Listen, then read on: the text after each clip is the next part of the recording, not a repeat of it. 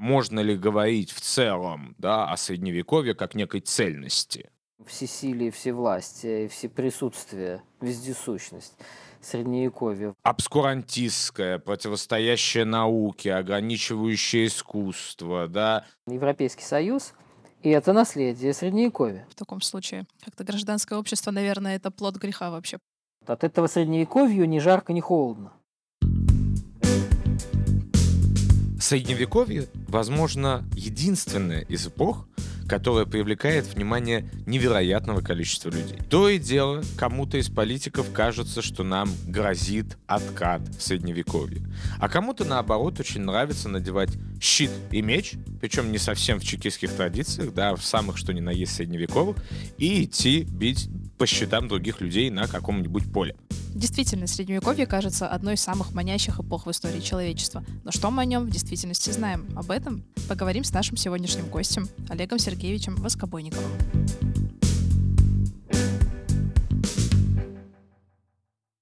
Сегодня у нас в гостях Олег Сергеевич Воскобойников, доктор исторических наук, научный руководитель проекта «Страдариум» и профессор школы исторических наук НИУ ВШЭ. Олег Сергеевич, и начнем наш эпизод с такого большого вопроса о том, почему все любят Средневековье, почему оно оказывается таким популярным в сегодняшней культуре и что делает его особенно привлекательным для нас, для сегодняшней публики, в сравнении с какими-то другими историческими эпохами, не менее важными. Здравствуйте, Олег Сергеевич. Здравствуйте, Олег Сергеевич. Здравствуйте.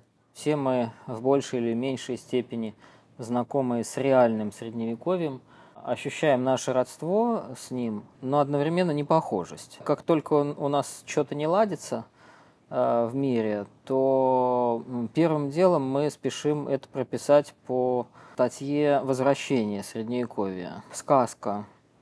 Да, мы все-таки все выросли на сказках, и сказки, они про что-то такое, ну, страшное, но часто хорошо заканчивающееся, про какую-то любовь, рыцарей, там, сражающихся. Да. Сказки могут быть совсем простые, могут быть и очень сложными, как э, Толкин или э, Льюис. Могут быть романы, или фильмы о Средневековье.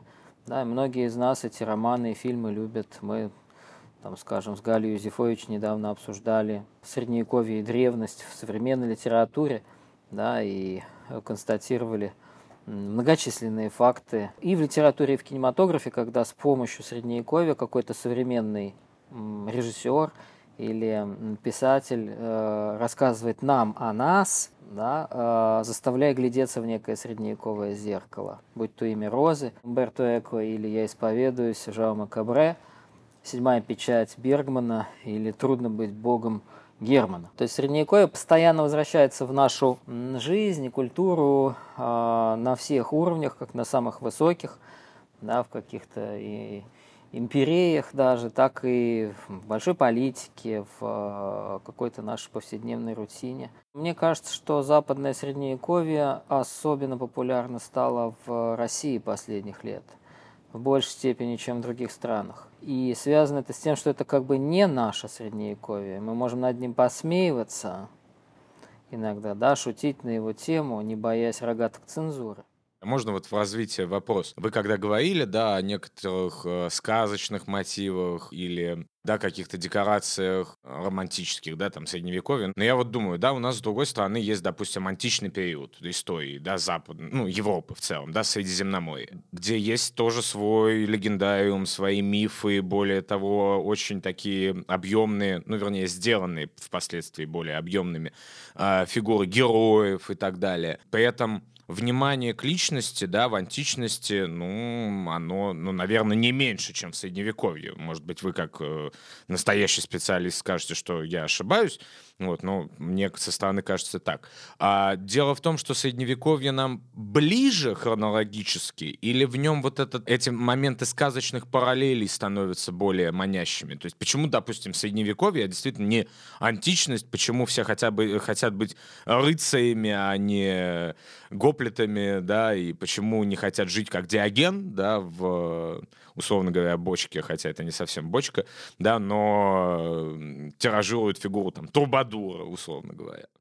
Ну, для меня это тоже загадка, как и для вас, и я вполне согласен, что интерес к индивиду или к личности в античности э, может даже и больше, чем средние века. И почему бы нам действительно не подражать Спартаку в наших, э, ну или там кому Минилаю, в наших реконструкциях. А нет, почему-то все облачаются в значит, средневековые там условные доспехи и машут средневековыми мечами, а не скифскими акинаками. Хотя я слыхал, что, в общем-то, всякое бывает. На самом деле, мы немножко утрируем всесилие, всевластие и всеприсутствие, вездесущность средневековья в нашей современности. В той же литературе, в том же кинематографе, ну что, античность тоже вполне присутствует. Меньше, конечно, Египта, там, Месопотамии или Мезоамерики, да, но меньше и какой-нибудь французской революции. Хотя в России, скажем, реконструкции там вот армии 19 века, всякими там наполеоновскими э, временами увлекались и увлекаются тоже казаки всякие у нас. Да? Опять же, я к чему клоню? Не средневековьем, а единым.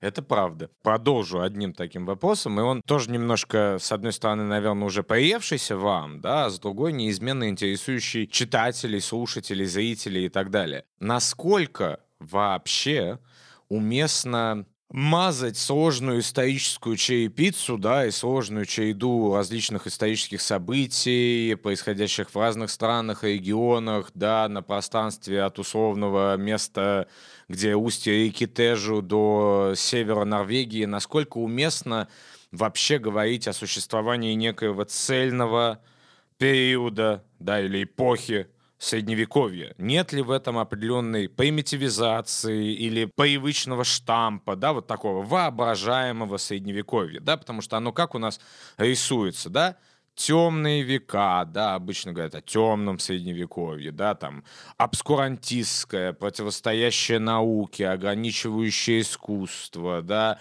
связанное с какими-то почти вождескими мотивами в политическом развитии. С одной стороны, да, можно найти какие-то аргументы в пользу этой позиции или позиций, да, но вот э, такой фундаментальный вопрос, да, можно ли говорить в целом, да, о средневековье как некой цельности?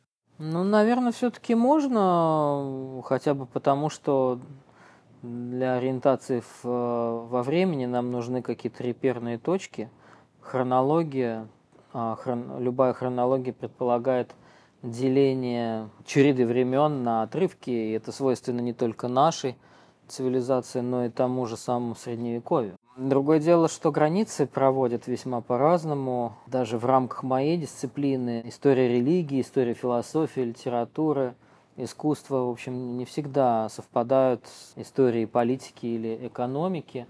Один из моих старших учителей, Жак Легов, э, вообще предлагал такую идею долгого средневековья, которая у него начиналась э, там, со времен Константина Великого, то есть IV века, с э, водворения христианства в качестве одной из официальных религий империи до порога индустриальной революции, то есть до начала XIX века, потому что, писал он, основные ментальные характеристики, что ли, европейца, во всяком случае, вот западного европейца, оставались неизменными. Менялись э, научные парадигмы, э, менялось искусство, да, но вот человек, как говорится, жил по-прежнему, если упрощать. Вот, человек как жил там в своей деревне, так и жил. А вот в XIX веке вот Монгольфьеры, вот э, телеграф, железная дорога, уголь, да, двигатели всякие, сначала угольные, потом внутреннего сгорания. Вот это уже не средневековье. С другой стороны, э, значит, если видеть одной из характеристик средневековья в христианстве, да, в христианстве как вере, в христианстве как способе организации общества под эгидой церкви и христианской власти, то христианство-то родилось посреди античности, прям совсем посреди античности, в эпоху расцвета при Августе, Тиберии, да, когда воплотился Христос и возникла новая религия. Вот, и тогда выходит, э, что где-то там все начинается. А где заканчивается, так и вообще не заканчивается, потому что мы по сей день ведем войны, сражаясь с сатаной, так сказать, во имя там света против некого там зла мирового или там не мирового, и вполне христианские мотивы используются. И, в общем, в очень разных странах, ну, то есть религия вообще-то никуда не делась. Да, тогда что получается? У нас сегодня тоже средневековье. Ну, открываешь любую новостную ленту, вот тебе по поводу любой новости, значит, рассказывают о том, что мы скатились в средневековье, или еще кто-то скатился в средневековье, или сейчас мы все скатимся в средневековье. Действительно очень условная такая штуковина-то, условная позиция, вы правы. Сами средневековые люди себя средневековыми не называли, да, потому что термин возник э, в эпоху Возрождения – возрождение чего? Ну-ка, некой, так сказать, хорошей древности в пику некоему средневековью, да, то есть среднему, серединному периоду, эпохи заката, да, и тьмы всякой. Вот. Ну, это расстановка акцентов, да, распределение цветов. Мы белые, они черные, да. Ну, когда смотришь на реальность, э, все оказывается в массе всяких оттенков – Сами средневековые люди себя, наверное, прежде всего считали христианами. Не христи – это не я, это кто-то другой. Тот, кто неправильно верит, еретик, да, он тоже не я, он другой. Его надо либо вернуть, либо уничтожить в лоно церкви, как говорится, да, сделать снова своим, либо уничтожить. Преступник тоже не я, его надо изгнать. Если он не изгоняется, то уничтожить. Но наряду с этим а, представлением о принадлежности к некой более-менее единой религии Христа, очень распространенным был и дух, э, как это назвать-то его, но ну, взгляд со своей колокольни, взгляд на мир со своей колокольни. Вот моя деревня, мой хутор, да, мой город, ну, наконец, мой диацез, да, то есть там церковная провинция, мое графство. Вот мой граф, я ему верен. Раз я верен Христу, я буду верен моему графу, или моему герцогу, или моему королю. То есть это невероятно разнообразный набор разного рода отношений подчинения, властвования и верности. Вот, отношений между людьми. И тогда получается, что э, провести знак равенства, поставить знак равенства между исландским бондом и э, каким-нибудь жителем Толедо э, в XII веке, но не так-то просто. Уж больно разные у них системы ценностей, более, больно разные привязанности. Но и, наконец, последнее, что про это надо сказать. А, мне кажется, что современный Евросоюз, да, Европа в границах, там, в какой-то степени Шенгенского соглашения, да, визового, и более, в более широком смысле, собственно, Европейский Союз – и это наследие Средневековья. Да? Во всяком случае, а, они пытаются, ну, они, не знаю, там, Европа, пытается выстроить себя в какой-то степени в диалоге с окружающими мирами, цивилизациями, в какой-то степени в противостоянии с ними, как наследники Карла Великого, христианской империи, объединившей Францию, Германию и Италию в 800 году под эгидой одного короля, да, одной религии – Сейчас это, естественно, демократическое на образование, где у каждой страны одинаковый голос, при некотором так сказать, лидерстве Берлина и Парижа, как мы знаем. Вот. Но Англия, как э, остров, э, опять же, вышедший из э, европейского сообщества, но оказалась снова в некой уникальной ситуации, в какой она была и в средние века. Мы об этом уже начали немного говорить, про э, роль необычную, совершенно особую э, религии в Средневековье, особенно в политической власти. Если цитировать самого известного человека на планете, немножко не от мира сего, по идее, должна быть э, власть духовная, потому что она направлена больше на вещи, которые связаны не с мирским решением вопросов, но об, оборачиваясь на историю э, мировую и на европейскую средневековье в частности, мы видим, что ну, тот же папа, например, институт папства был крайне заинтересован в решении политических, мирских вопросов. А как это противоречие вообще в себе э, европейская средневековая власть совмещала?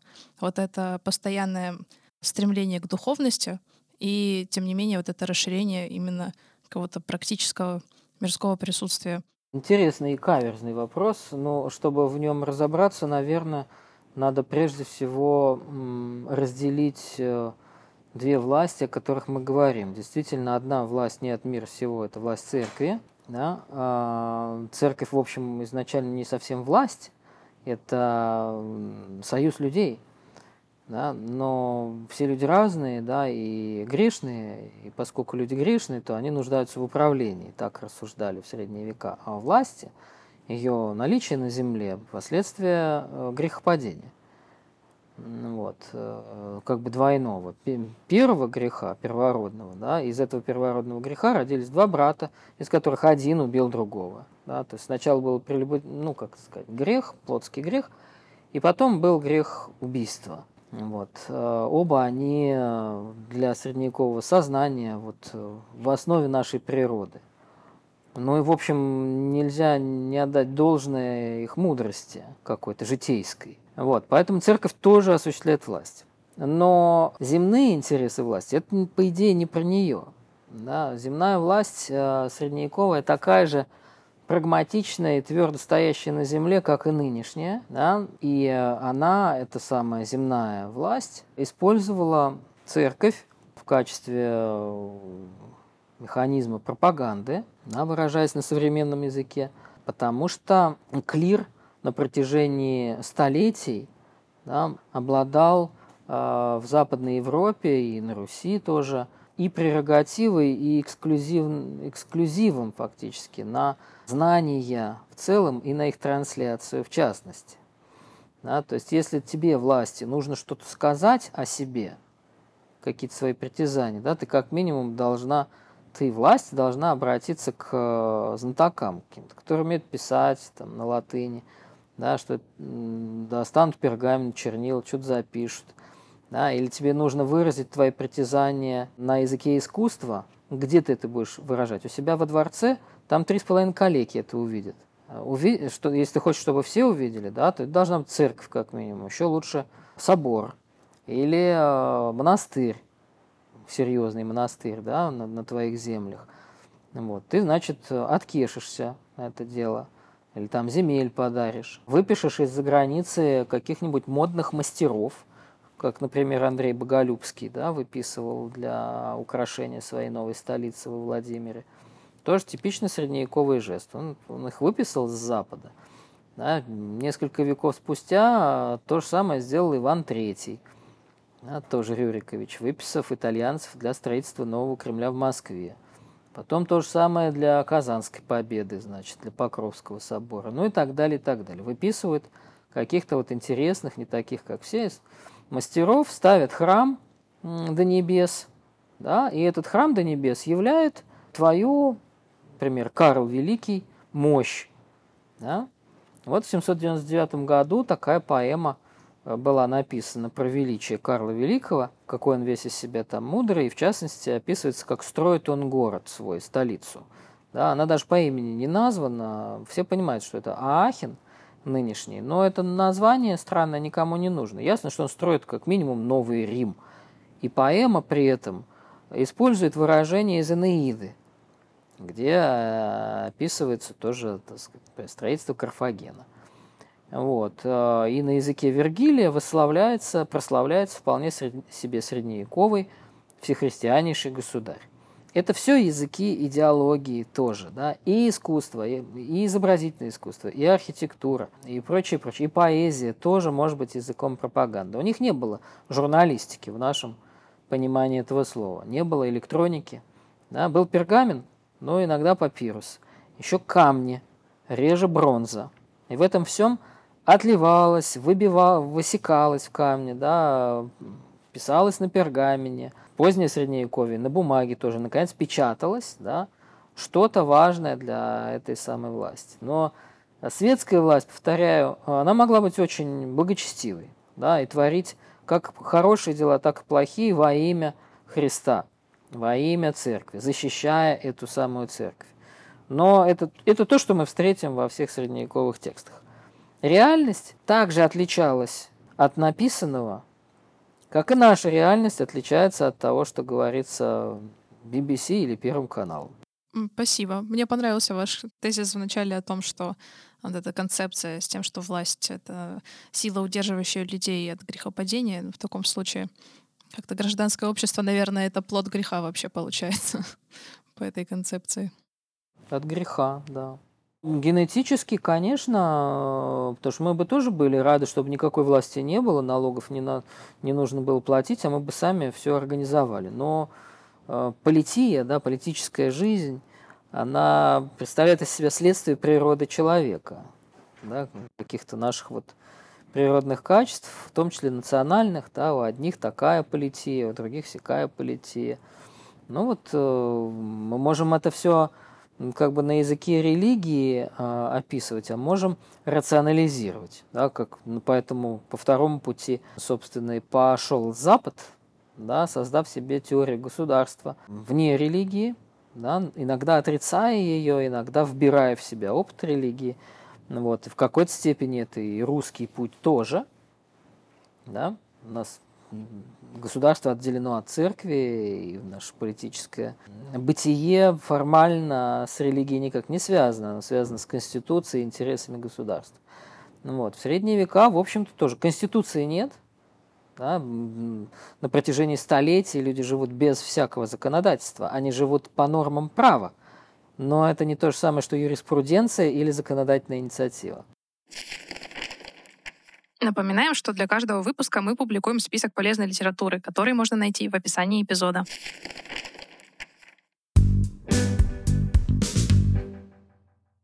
У меня вопрос будет вот про некоторый момент исхода, если угодно, да, или выхода из средневековых штанишек. Смотрите, да, мы действительно не можем обходить вниманием религиозные вопросы, да, средневековье накрепко связано с религией. Да, а с верой, с сакральными с объяснениями всего происходящего от политии до, не знаю, попадания молнии в дерево.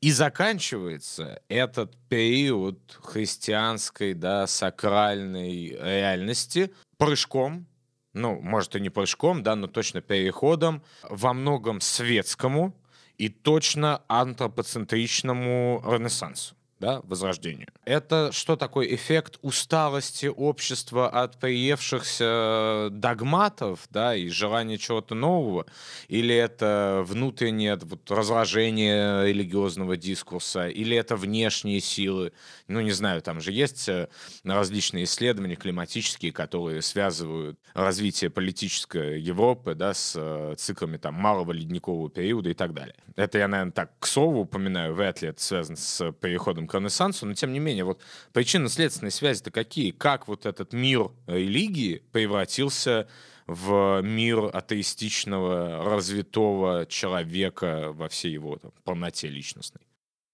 Прежде всего, Ренессанс не был победой атеизма, но совсем ни в коем разе. Французская революция, там, не знаю, позитивизм в европейской науке XIX века, теория относительности, может быть и то. Да, если я правильно понимаю, Стивен Хокинг был вполне верующим человеком. Так же, как э, христианином, хоть и арианином, был Ньютон. Ренессанс, период 14-16 веков, это культурное явление, ну, естественно, культура в очень широком смысле этого слова, которое по времени совпадает с поздним Средневековьем и ранним Новым временем. То есть, если говорить сугубо исторически – Средневековье заканчивается в конце 15 века и начинается раннее новое время. Возрождение как явление культуры захватывает 15-16 века, там, не знаю, первую половину 16 века, где как, да, в Италии, наверное, еще и там большую часть 14 века, по крайней мере, творчество Петрарки, Боккаччо – вот, там, во Франции, Германии и других странах чуть позже. Но антропоцентризм э, Ренессанса действительно зафиксирован искусством, литературой и философией того времени, но он далеко не так противоречит средневековому антропоцентризму, как это иногда подавалось и подается в учебниках, в особенности в нашей стране, еще с советских времен, по понятным причинам. Да, советскому такому немножко кондовому марксизму, материализму, да, историческому материализму хотелось видеть своих предшественников ну, везде и всюду, и труднее всего, конечно, их было найти в средних веках. Вот. Но религиозность эпохи Возрождения, христианская религиозность, зачастую намного более глубока и разнообразна, чем религиозность Средневековья. Да? Ну, достаточно вспомнить о том, что 4 пятых всех картин эпохи Возрождения на христианский сюжет, а из оставшейся пятой части да, многие картины представляют из себя контаминацию сюжетов христианских и э, нехристианских, языческих. Вот. Хотя возрождалось, конечно, и язычество, интерес к другим религиям, к другим формам мышления, не нашим, не христианским. Да? Это плоть от плоти ренессансной культуры. Но и этой черте ренессанса совсем не трудно найти э, предшественников или предшественниц да, в культуре Средневековья. Собственно, этим я и занимался до недавнего времени, до иммиграции что там дальше будет, пока не знаю, но это как бы сюжет очень увлекательный, да, такой, как по-английски есть такой непереводимый английский термин survival, ну, буквально выживание, да. Вот э, на Средневековье отмечено таким survival, э, значит, разного рода нехристианских верований, э, воспринятых еще эпохой отцов церкви от греко-римской средиземноморской цивилизации. Так что я бы, наверное, вот предложил немножко нюансировать предложенный вами взгляд на переход от средневековья к современности, как э, переход от неличности к личности, от верующего к атеисту. Да, все это было э, намного сложнее и, главное, дольше.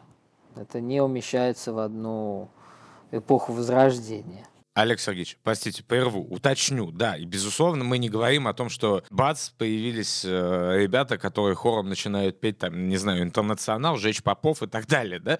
Мы, естественно, говорим о сохранении во многом, да, религиозного характера культуры, понятно, и не зря, да, там, деятелями Возрождения, деятелем Возрождения в какой-то степени, наверное, можно назвать и Мартина Лютера, да, которого, ну уж в чем в чем, а в атеизме не упрекнешь. Условно говоря, мне может быть, опять-таки, в силу малого знакомства с э, деталями и нюансами средневековой культуры, мне достаточно сложно представить, допустим, Декамерон Бокаччо, да, за два века до того, как он появился на самом деле, да, то есть все равно какой-то переход, безусловно, упрощенный мной на, в предыдущей итерации вопроса, все равно некий переход произошел. И вопрос с чем он связан, да, с какими-то объективными факторами, или это великое творение чьих-то конкретных человеческих рук, и мы сейчас назовем каких? Очень правильный вопрос, да. Мы, конечно, можем назвать э, рождение новой культуры, этой ренессансы, ренессансной, делом рук э, трех флорентийских венков, как их иногда называют в Италии, Данте, Петрарка и Боккаччо. Ну и в чем-то, наверное, будем правы, но только чаще всего в Данте видят синтез средневековья, а в Петрарке и Боккаччо уже людей нового времени, новой эпохи. Да, или, во всяком случае, людей, стоящих на пороге, как сам Петрарка о себе писал.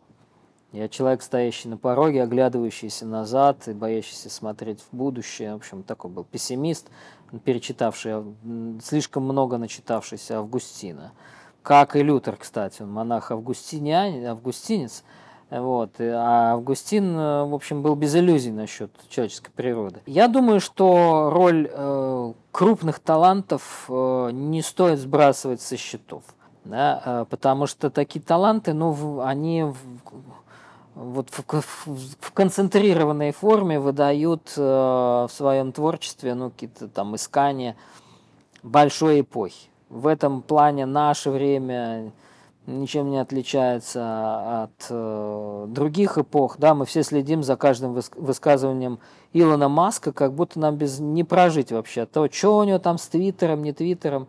Вот вся, все человечество за этим следит поактивнее, чем за боевыми действиями в Украине, э, если верить Гуглу во всяком случае. Конечно, были факторы, объективные какие-то факторы. Они эти факторы были как экономические, так и демографические. Наверное, главное из, этого, из, этих, главный из этих факторов – это расцвет города, средневекового города и всей городской цивилизации.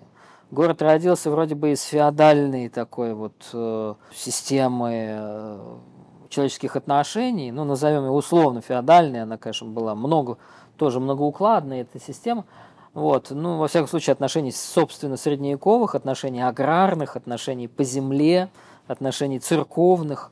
Но одновременно город стал чем-то новым, да, и, не знаю, волю Бога и, и, и людей, которые населяли эти города, они стали такой новой силой. Третий, четвертый, трудно сказать, посчитать, наверное, четвертый. Возникло новое сословие, его называли иногда третьим, где-то третьим сословием, где-то горожанами, да, из этих самых бургенсес средневековых веками формировалась буржуазия, как из, из э, средневековой знати формировались аристократия, дворянство так сказать, да, нового и новейшего времени – вот. Город был, э, наверное, каким-то клочком свободы, и, во всяком случае, другого типа отношений между людьми и между людьми и Богом. Средневековый город очень сильно отличался от э, античного города, хотя бы тем, что он был центром производства. В античной цивилизации в городе, ну, конечно, были какие-то мастерские, то все, но индустрия античная была не городской, насколько я себе представляю, а средневековая индустрия, когда она появилась где-то там в 12-13 веках, да, стала активно развиваться, появлялись,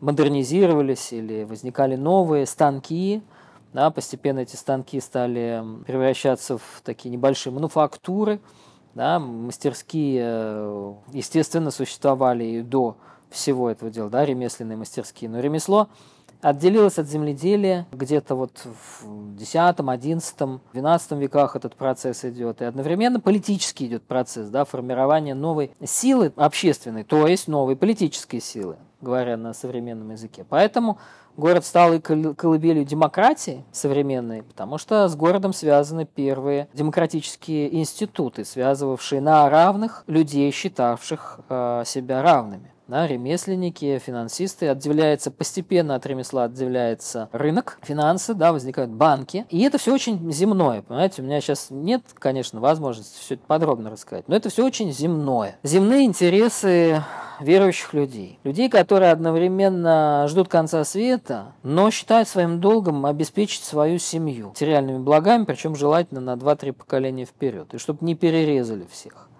Да, то есть э, правильно выдать замуж дочерей, правильно женить сыновей, чтобы не было войны.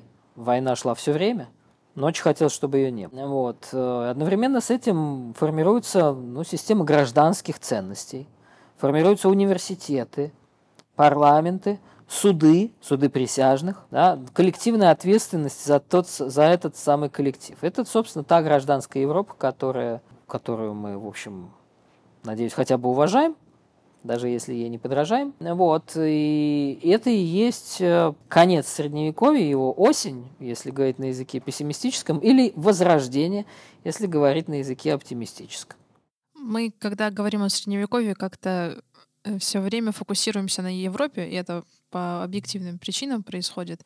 Но тем не менее, выключена ли была из вот этой э, рамки средневековья, например, Азия, да, и как оно развивалось там средневековье, каково его э, концептуальное отличие вообще, как только мы сравниваем, допустим, китайское средневековье и тоже европейское? Но это тоже такой давний спор, насколько я себе его издалека представляю. Я почти никогда не участвую в таких широких, знаете, вот универсальных спорах э, всеобщей истории, был ли в Китае или в Японии средневековье. Ну, обычно говорят, да, средневековый Китай, средневековая Япония, но если в Китае была древность, еще, да, как бы совпадающая там по времени более-менее с европейской древностью, то Японии, например, как государство, да, или там, не знаю, Э, политического образования древности не было. Но мы говорим о средневековой Японии, в отличие от Японии эпохи Эдо, Мэйдзи и так далее. Да? Но э, японцы, вы сами знаете, они делят э, свою историю на э, эпохи по, по династиям, да, и совсем недавно началась новая эра, но при этом календарь у них более-менее наш. Да. Э, в исламе ну, в, в Дар аль-Ислам, да, в землях, в странах ислама, важнейшее событие, собственно, возникновения ислама, да, и точка отсчета там, да, в жизни Мухаммада. Точно так же, как в христианских цивилизациях, значит, приход Христа. Вот откуда ты время считаешь, да, вот это и есть твоя, собственно, хронология. Ну, более или менее мир сходится на том, что мы вот э, даты ставим от Рождества Христова, но чтобы не обижать никого остальных, мы по-английски это называем Common Era, или по-русски наша эра, в отличие от какой-то не нашей эры. Да? Вот я боюсь, что э, Срединная империя, Китай, как живет без оглядки на планету, так вообще-то и жила. Потому что в этом суть срединности этой империи. Да? А, даже если нет императора, ну, понятно, что после, э, так сказать, э, смены знамен в Китае все несколько иначе стало, но сохранилась, мне кажется, такая, сохранилась очень сильная и важная для э, китайской цивилизации ощущение собственной срединности, да, исключительности Китая на фоне всех остальных. В Японии тоже это периодически можно вычитать в литературе – в особенности средневековой, да, потому что там император. Вот, Япония многое взяла у соседнего Китая и у соседних Кореи, но она же отгораживалась от Китая на целые столетия, запрещала вообще все, всякие контакты с Китаем. При этом считалось, что культурный, э, так сказать, придворный должен был уметь не только читать стихи по-китайски, но и писать их. Да? Это вот что? Это единая цивилизация, не единая цивилизация? Или, так сказать, теленок брыкается э, брыкает собственную мамашу корову или там, я не знаю, быка, как к этому всему относиться. Герметичности не было, на самом деле. Да? Китай кое-что знал о Западе, и Запад кое-что знал о Китае даже в средние века. Но мне кажется, что всемирной истории все-таки с едиными там, координатами, хронологическими, до 1492 года быть не может, да, потому что это слишком спорадические контакты, миф превалирует над реальностью. Это не значит, повторяю, что и сегодня мифов нет. Тьма э, мифов, мы можем называть их предрассудками, там э, все что угодно. Для, я уверен, что для многих за границей вопрос, есть ли в России вообще резина не говоря уж о подкастах. Понимаете? Вот. Там многие европейцы уверены, что они намного превосходят э, всех нас, с вами, западноевропейцами, да, намного превосходят нас с вами по технической оснастке нашей повседневной жизни, что мы это с вами понимаем полная чушь. Может даже оказаться совсем наоборот. Но пока не возникло общих таких вот торговых путей, пересекавших океаны, мы не можем говорить о какой-то э, единой сетке мировой истории. Так мне, по крайней мере, вот с моей средневековой, средневековой колокольни представляется. Слушайте, а такой цивилизационный вопрос, я позволю себе эту дерзость. Э, Китай, понятно, да, Япония с ее новым периодом рейва, да, если я не ошибаюсь, это отдельный интересный разговор. А можем ли мы считать, что Русь Россия была частью европейского средневековья или нет? Ну, на самом деле, можно просто вот действительно да или нет, что называется. Как вы считаете? Мне кажется, все-таки да все-таки да, хотя я не могу сказать, что вот дам голову на отсечение. И не надо, за... нет, Алекс Сергеевич. Да. Я готов дать чью-нибудь еще да, голову не на надо. отсечение. Головы, но не свою. Головы нынче в цене, особенно светлые. Скажите, а, да. а вот, немножко, может, даже в развитии этого, этой дискуссии о Средневековье, но теперь в отношении ну, самый известный параллель, наверное, Бердяевская, да, вот это новое средневековье, да. А, я хотел бы два вопроса таких задать, а, маленьких. А, во-первых, не обижает ли медиевистов это бесконечное топтание на метафоре там, нового средневековья? Да, не задевает ли их это? И второе, не даже не то, что имеют ли эти метафоры какие-то под собой основания, да, потому что, ну, потянуть за уши всегда что-то можно, а не случается ли здесь какой-то злой шутки, что бесконечно поминая Средневековье, ты его в конечном счете и воспроизводишь, причем не в том э, смысле, в котором оно было на самом деле, да, а вот в плане воображаемого образа Средневековья, там, с рыцарями, драконами и головами на отсечение. Вот такие два момента. Ну, типа не накликать бы беды, да? Да, да, да. Меня как медиевиста не, не обижает э, склонение как бы моей эпохи, да, потому что я не собственник средневековья, вообще собственничество, я надеюсь, мне не очень свойственно, просто по-человечески. Но кого-то, я знаю, иногда обижает, потому что говорят, да что вы вообще в этом смыслите? Да, по, по любому поводу, значит, все называют средневековьем. Разберитесь сначала, потом называйте. Медивисты, э, не, у, у нас нет права собственности да, на э, средневековье. Вот. А, другое дело, что темнота, да, вот все сгущенные краски, сгущенные краски, они почему-то действительно в таком обыденном сознании сконцентрировались там, э, ну, в крайнем случае, в какой-нибудь там французской революции или там в русском бунте, бессмысленном и беспощадном.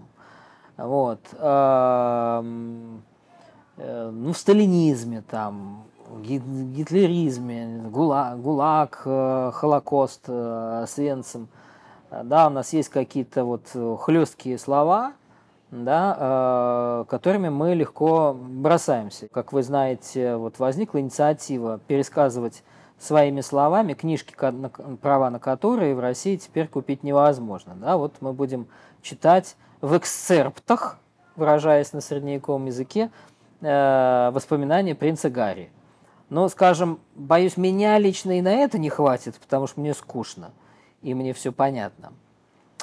А, ну, а человечество читает, а нам не дадут, нам только экс эксцерпты, да, мы чувствуем себя обделенными и кричим, вот тебе и средневековье. Я сам же и пост написал об этом, значит, юрнический такой вот, что вот в средние века тоже, значит, вместо Библии читали сентенции, вырезанные неким Петром Ломбардским из э, в XII веке из отцов церкви, из Библии и из отцов церкви, да.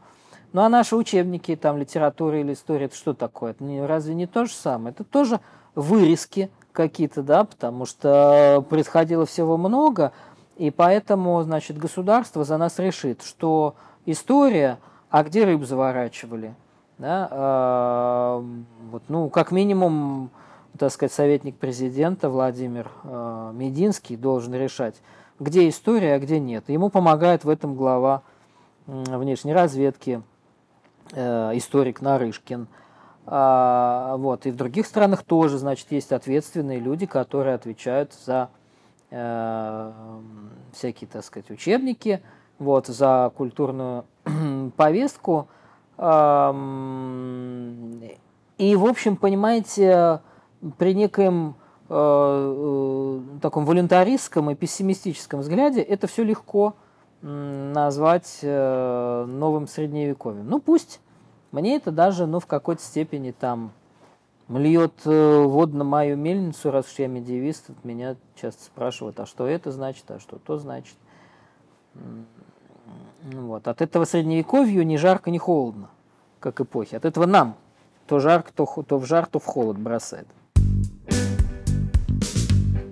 Олег Сергеевич, в последнее время в социальных науках и в публичном пространстве в целом все более активными становятся дискуссий на тему прав женщин в обществе.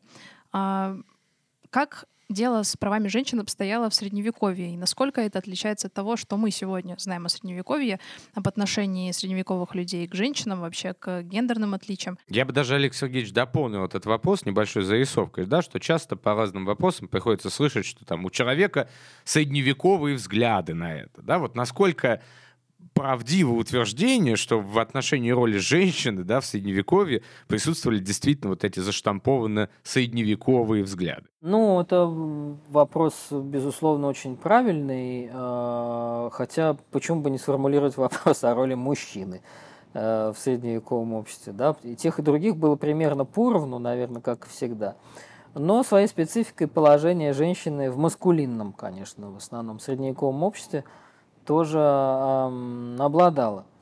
Э, женщину ценили, она вовсе не была, там, начнем с отрицательного, да, поскольку часто считается, что женщина вообще там, так сказать, э, вырастает до там, какого-то пубертатного возраста, и как только, значит, если ее хорошо кормят, э, у нее возникают соответствующие признаки внешние, выдают э, замуж, она там, начиная с лет с 13-14 рожает, потом пелена, кормит, пеленает, э, зачинает, опять рожает, кормит, пеленает, зачинает. И, в общем, в Арасе в 1460-х годах где-то, значит, в 29 лет одна Э, женщина овдовела с э, девятью, по-моему, детьми на руках, или десятью. Ну, то есть к 30 годам можно было вполне родить уже 10 детей. Это немножко необычный случай, поэтому он попал на пергамент или там на бумагу, в документацию, короче. Но в целом к, там, к 40 годам, к 35, 40, 40 годам итальянка вполне могла родить 12 детей, француженка там 8-10. Почему так много? Потому что умирали дети. Да? Э, причем во всех семьях, в бедных, в богатых одинаково. Вот. Если выживала э, до зрелого возраста трое-четверо, это, в общем, считалось даром небес. Знаменитая Мона Лиза Джаконда, да, э, портрет кисти Леонардо, незаконченный, возможно, был создан потому, что э, эта Лиза принесла сэру Джокондо, старшему, который был старше вдвое, двух детей, двух сыновей, и это большая радость, и он, значит, будучи человеком не бедным, пользуясь присутствием великого этого э, э, мастера во Флоренции, заказал ему портрет. И она поэтому улыбается, даря радость мужу и как бы да, делясь с ним радостью от того, что вот у нее, значит, вот детки, так сказать, их общие детки, они переехали в новый дом и должны были украсить дом этой самой картины. Ну, дело кончилось ничем, Леонардо увез картину с собой во Францию, и вот она, значит, в Лувре там под тремя стеклами. А, ну вот, в общем, женщину, конечно, ценили. А, вот, э, но источники говорят о ней реже, чем о мужчинах. А, и это не случайно, потому что все-таки это общество очень ну, мужское. Да? Во власти решают все мужчины, и королева, овдовев, оказывается в серьезной опасности. А, если она овдовела без детей, то вообще обычно никаких разговоров особых э, с ней вестись не будет, никто ее не будет трогать, но, скорее всего, кончится монастырем. Потому что если она снова выйдет замуж, да, а, брак всегда дело экономическое и политическое в средние века. Сегодня это не так свойственно, да, в, обычной, в обычных ситуациях, так сказать, не в аристократических семьях – в таком, ну, европейском обществе, к которому в данном случае мы тоже принадлежим, но мы все-таки обычно женимся по любви или по расчету, но редко политическому расчету. Это экономический расчет. Да? Социология подсказывает, что женщина чаще всего, девушка выбирает, даже подспудно, да, выбирает партнера, рассматривая перспективу гнезда, да, которая обеспечит мужчина. Бывает и другое, естественно, да. И я вовсе не считаю женщину из этого расчетливой какой-то. Это биология. Да? А, деление на сильные и слабые полы, да, оно тоже отчасти связано с физиологией, что э, прекрасная половина человечества все-таки физически в основном слабее э, э, так называемой сильной половины человечества. В средние века к этому прибавлялась еще и уверенность Э, в том, ну почти повсеместная уверенность в том, что женщина слабее и физически, и ментально. Она может быть чувствительней, да, любвеобильней во всех смыслах этого слова, в духовном и в телесном. Она гнездилище порока, поскольку наследница Ева, Евы, да, но, э, которая первая пошла на союз с, с э, Лукавым, а, по, недор, по недоразумению, как тогда бы сказать, по недоразумию – недопоняла. Адам, типа, должен был бы понять. А вот она не сообразила, и вот э, дальше пошло-поехало.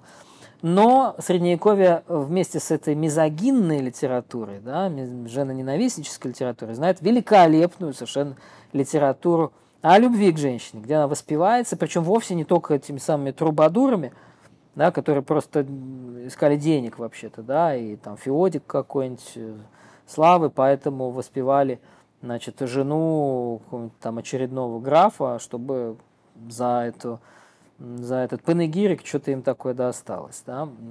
Лирическая поэ... Первая лирическая поэзия Европы сугубо не лирична по своей функции. Вот. Но воспевалась и э, эта самая красота, духовная и э, физическая, воспевалась в том числе клириками, поэтами, проповедниками, культ Девы Марии да, самый важный культ всего Средневековья.